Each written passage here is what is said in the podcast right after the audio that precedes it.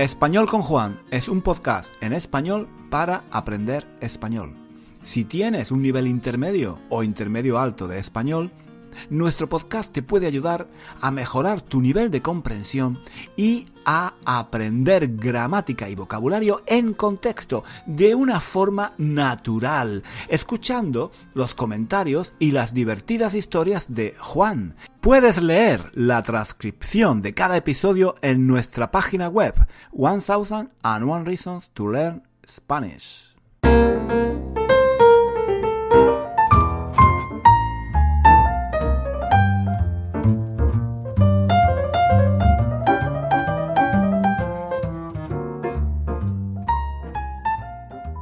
Muchos extranjeros me preguntan por qué en España tenemos un rey.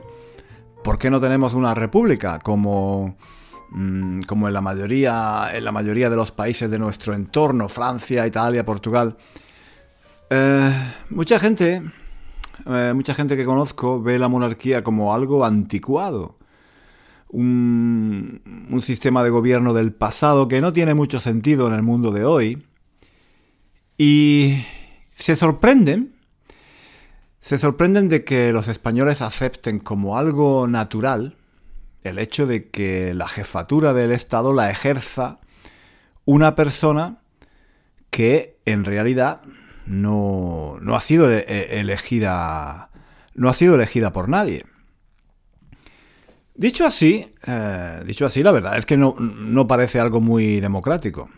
Y lo que es aún peor en el caso de España, mucha gente de otros países no entiende cómo es posible que los españoles aceptasen tan tranquilamente como rey a Juan Carlos I, una persona que había sido elegida a dedo por el mismo Franco eh, para, para que continuase, para que continuase su trabajo, para que mantuviese en pie la dictadura franquista después de su muerte.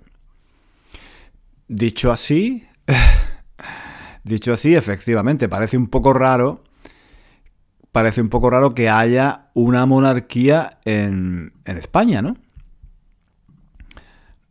De hecho, aunque mm, al principio el rey Juan Carlos I era, era una incógnita y, y, nadie sabía muy bien quién era, qué pensaba realmente y qué intenciones tenía, lo cierto es que em, pronto se hizo muy popular y, se ganó el respeto de la mayoría de la gente. Incluso los partidos políticos republicanos más importantes como el Partido Socialista y el Partido Comunista de España, tan republicanos ellos, terminaron por reconocerlo como jefe del Estado. ¿Cómo fue esto posible? ¿Por qué? ¿Por qué aceptaron los españoles al rey? ¿Por qué incluso los socialistas y los comunistas estaban de acuerdo en que Juan Carlos I fuese el rey de España? Franco y los militares que dieron un golpe de Estado el 18 de julio de 1936 se alzaron en armas contra el gobierno republicano, el gobierno de la Segunda República, que era el gobierno legítimo, el gobierno que había sido elegido en las urnas por todos los españoles. Este golpe de Estado de 1936 tuvo éxito en algunas zonas de España, pero en otras fracasó. La consecuencia fue una cruenta guerra civil de tres años, desde 1936 a 1939, en la que se enfrentaron, por un lado, los partidarios de la República y, por otro, los partidarios de un sistema de un sistema autoritario de estilo fascista, como la Italia o, la Alemania de aquella época. Lo que pasó ya es, ya es historia. Los militares sublevados ganaron la guerra civil y Franco fue nombrado generalísimo, generalísimo de todos los ejércitos y caudillo de España por la gracia de Dios daba comienzo así una, dictadura que duraría casi 40 años. Los perdedores, los perdedores de la guerra civil, los rojos, los republicanos, tuvieron que exiliarse en el extranjero y mm, los que se quedaron en España sufrieron una, una feroz represión durante la posguerra.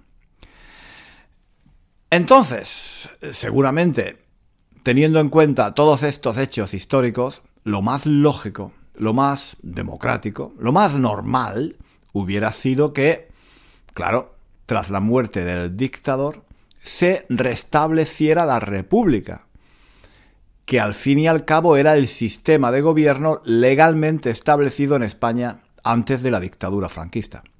¿Por qué entonces, tras la muerte de Franco y la vuelta de la democracia a España, se optó, se optó por restablecer la monarquía en lugar de la república?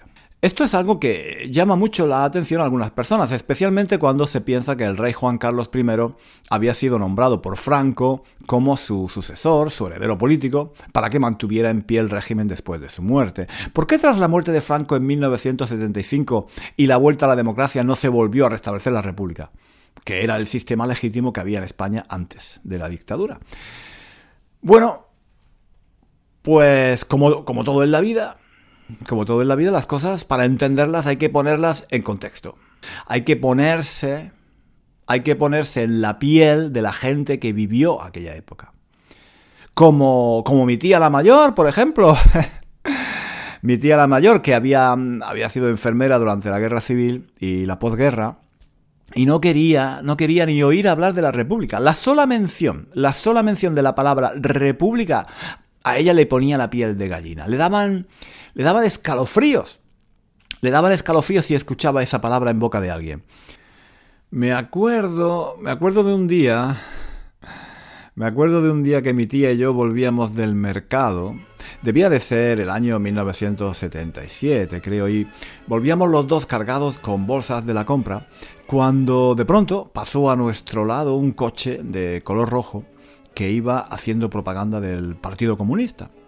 Em, los del coche llevaban dos, eh, dos banderas enormes ondeando al viento por fuera de cada una de las ventanillas. Em, una bandera roja comunista con la hoz y el martillo por fuera de la ventanilla izquierda y otra tricolor, la bandera de la República, por fuera de la ventanilla derecha.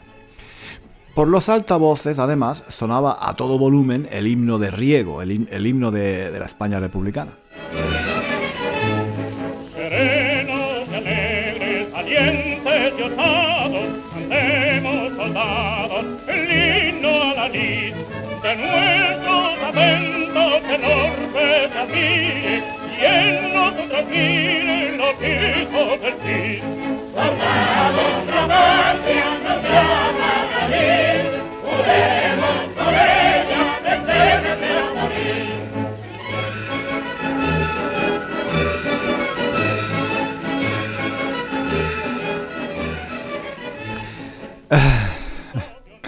a mi tía, a mi tía le cambió el color de la cara y se puso blanca, se puso blanca como el papel. Se quedó mirando la escena con los ojos desencajados, como si, como si estuviera viendo al mismo diablo.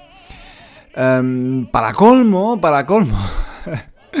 uno de los tíos, uno de los tíos que iban dentro del coche, un chico joven, de pelo largo, em, un, melenudo, ¿eh? un melenudo con barba que, se parecía un poco a, Carlos Mars.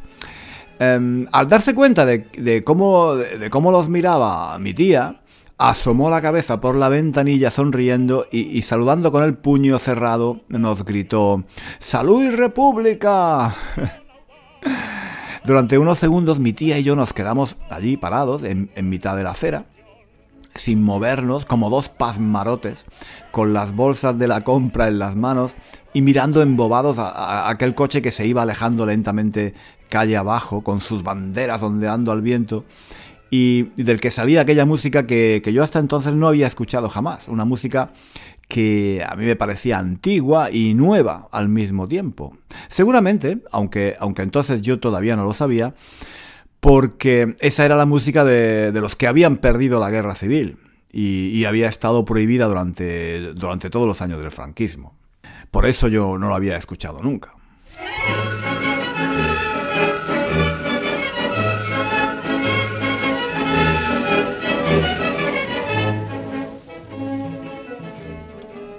Mi tía y yo mm, nos quedamos allí parados, de pie, en mitad de la acera, hasta que el vehículo giró a la izquierda, se metió en una, en una boca calle estrecha y, lo perdimos de vista.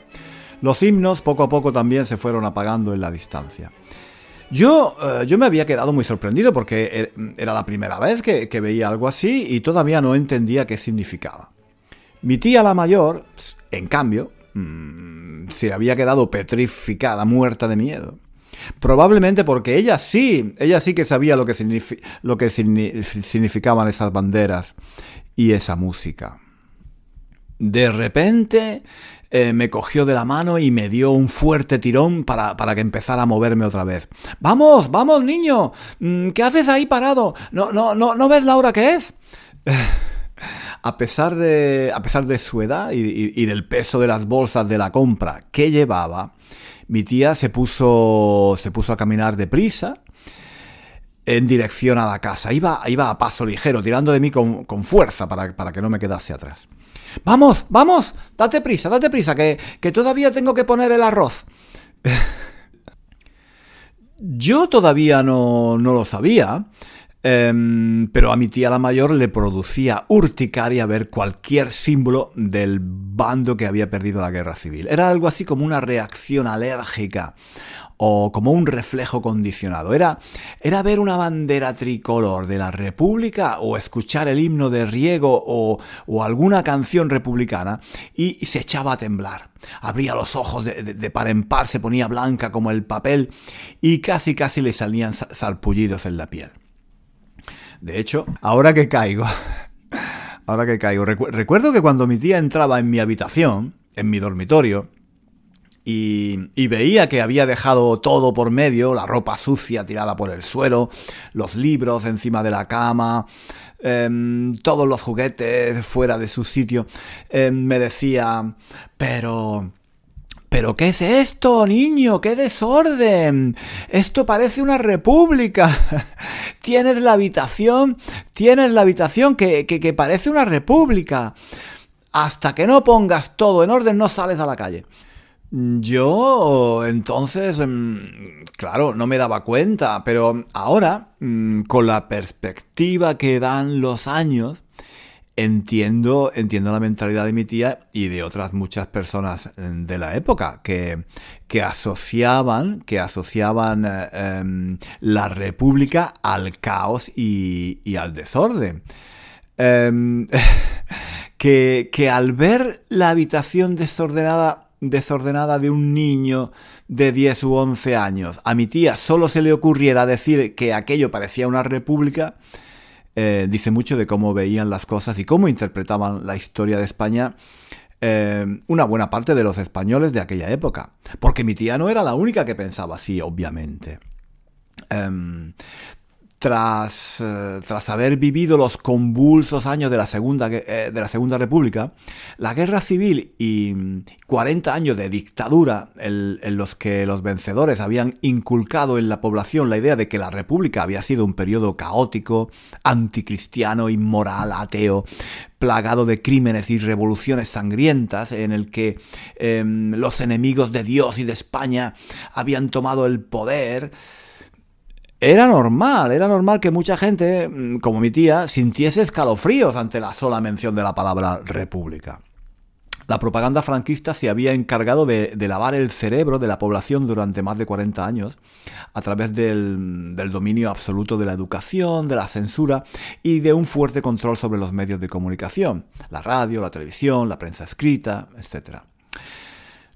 Recuerdo que en mi casa había algún libro de, historia de España que mis primos mayores se habían dejado olvidado de cuando ellos iban a la escuela, en los años 50 y 60 más o menos. Mm, de niño recuerdo haber leído eh, en alguno de esos libros que la República había sido un periodo terrible, violento, inmoral, donde, donde solo reinaba el desorden más, más absoluto y que fue Franco el que con la ayuda de Dios salvó a España del comunismo y restableció la paz entre los españoles. Recuerdo que eh, mi tía la mayor em, hablaba a veces de aquellos años con sus amigas. Yo, que apenas tenía entonces unos 10 años, la escuchaba embobado y me, parecía que, hablaba de un tiempo antiquísimo, casi prehistórico. Supongo que esa es la sensación que tiene un niño de hoy, en día, cuando oye hablar a los viejos como yo de los años 70 o de los años 80. Recuerdo que siempre que salía en la conversación el tema de la República, mi tía solía contar la misma anécdota. Mm, yo me, la sabía casi de memoria.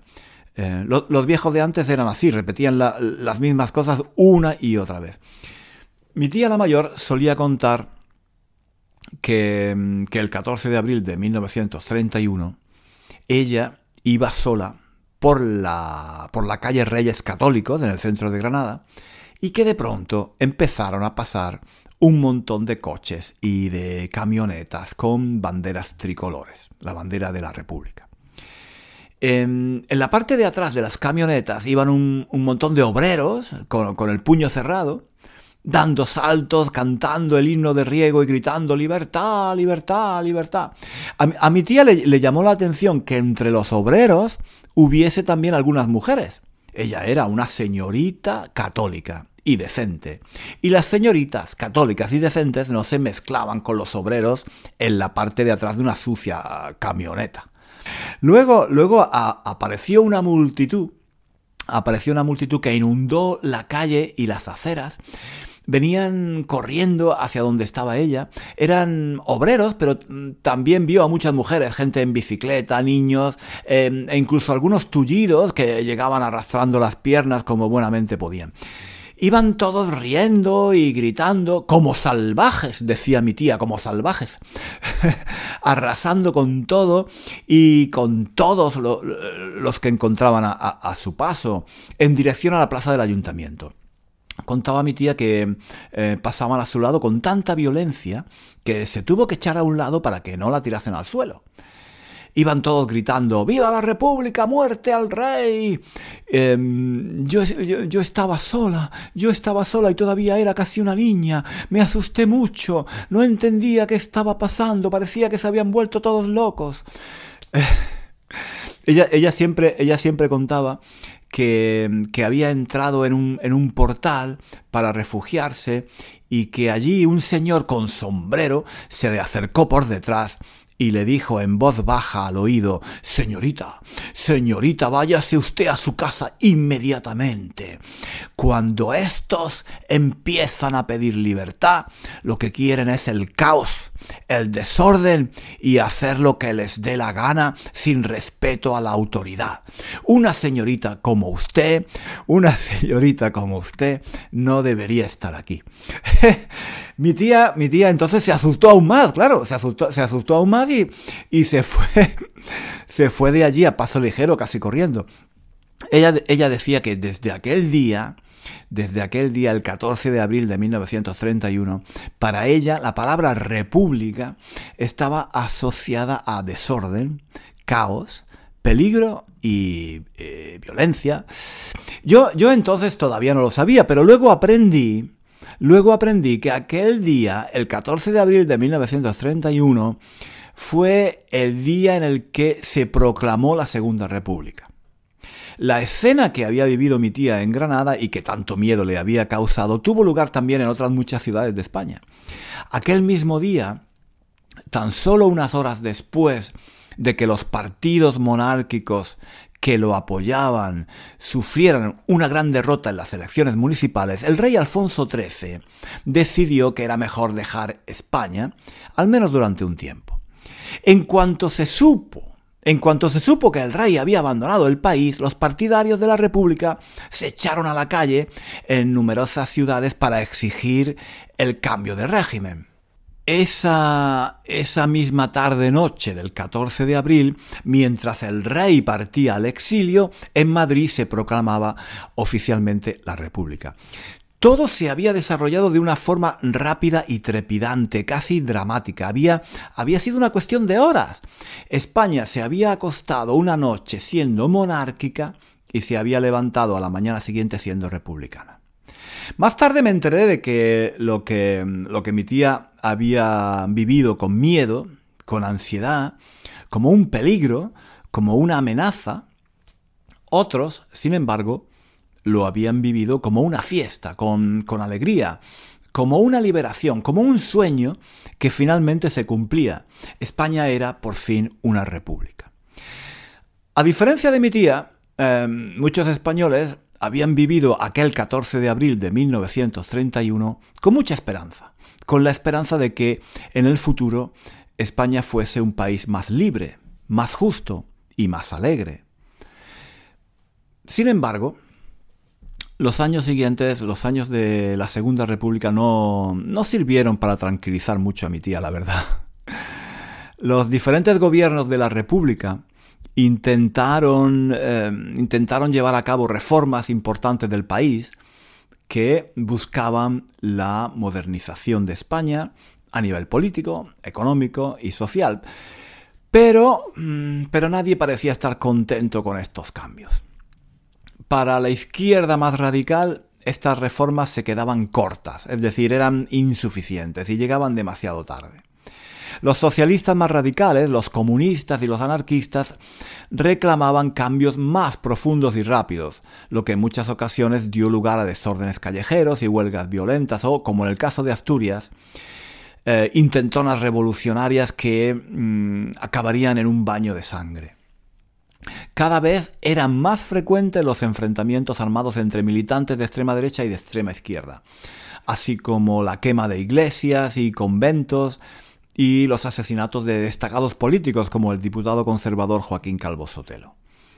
Los sectores más derechistas de la población, por su parte, acusaban a los gobiernos de la República de tolerar estos desórdenes o incluso de ser sus cómplices, y tenían miedo de que se acabase por romper la unidad de España como nación o que terminase triunfando una revolución comunista. Además, veían muchas de las reformas de los gobiernos republicanos como un ataque a la Iglesia Católica, a la moral y a los valores más tradicionales. Em, la gente de derechas vivía siempre con la amenaza de que hubiera una revolución comunista o, de que el caos y la anarquía se apoderasen completamente del país. Eh, la gente de izquierda, por su parte, temía que el ejército diera un golpe de Estado y, mucha gente se preguntaba no si los militares mm, darían un golpe, sino cuándo eh, darían el golpe.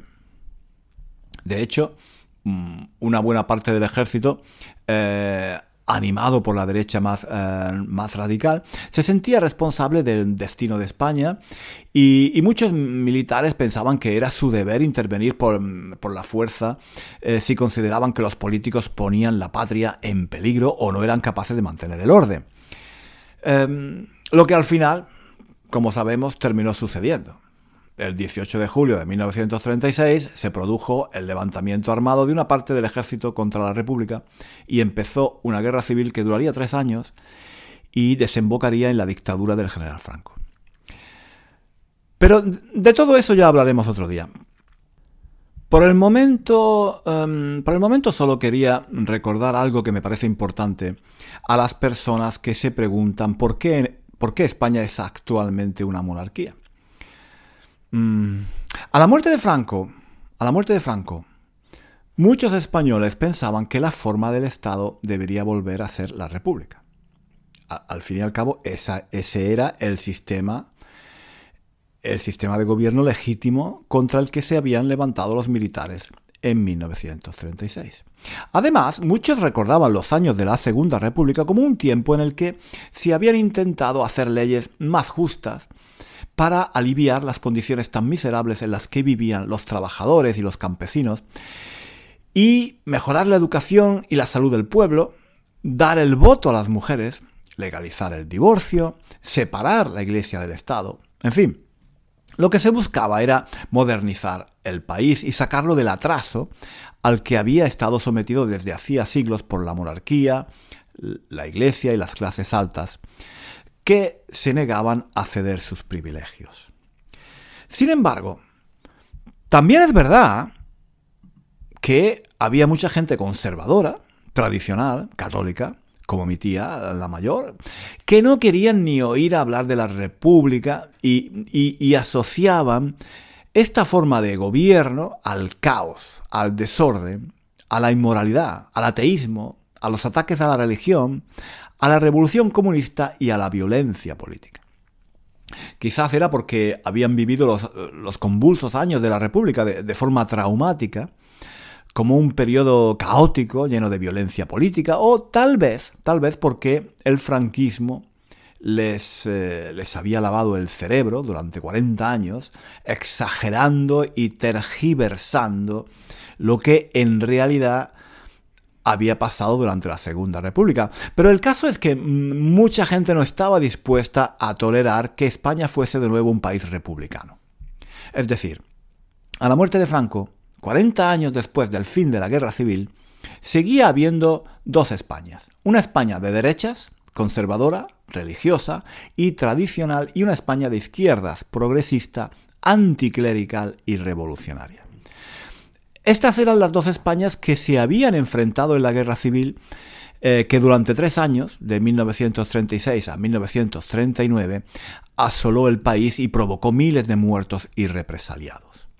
Ahora, en 1975, con el dictador desaparecido, el fantasma de un nuevo enfrentamiento armado entre españoles volvía a aparecer y muchos temían que se produjera un nuevo baño de sangre. Tras la muerte de Franco, eso era lo que había que evitar a toda costa, un nuevo enfrentamiento armado. Eso era lo más urgente en aquellos momentos. Fue en, este contexto que la mayoría de los partidos políticos españoles, incluso los eh, más republicanos, del Partido Socialista y el Partido Comunista de España incluidos, aceptaron, em, aceptaron que la forma de gobierno en España fuera, al menos de momento, la monarquía.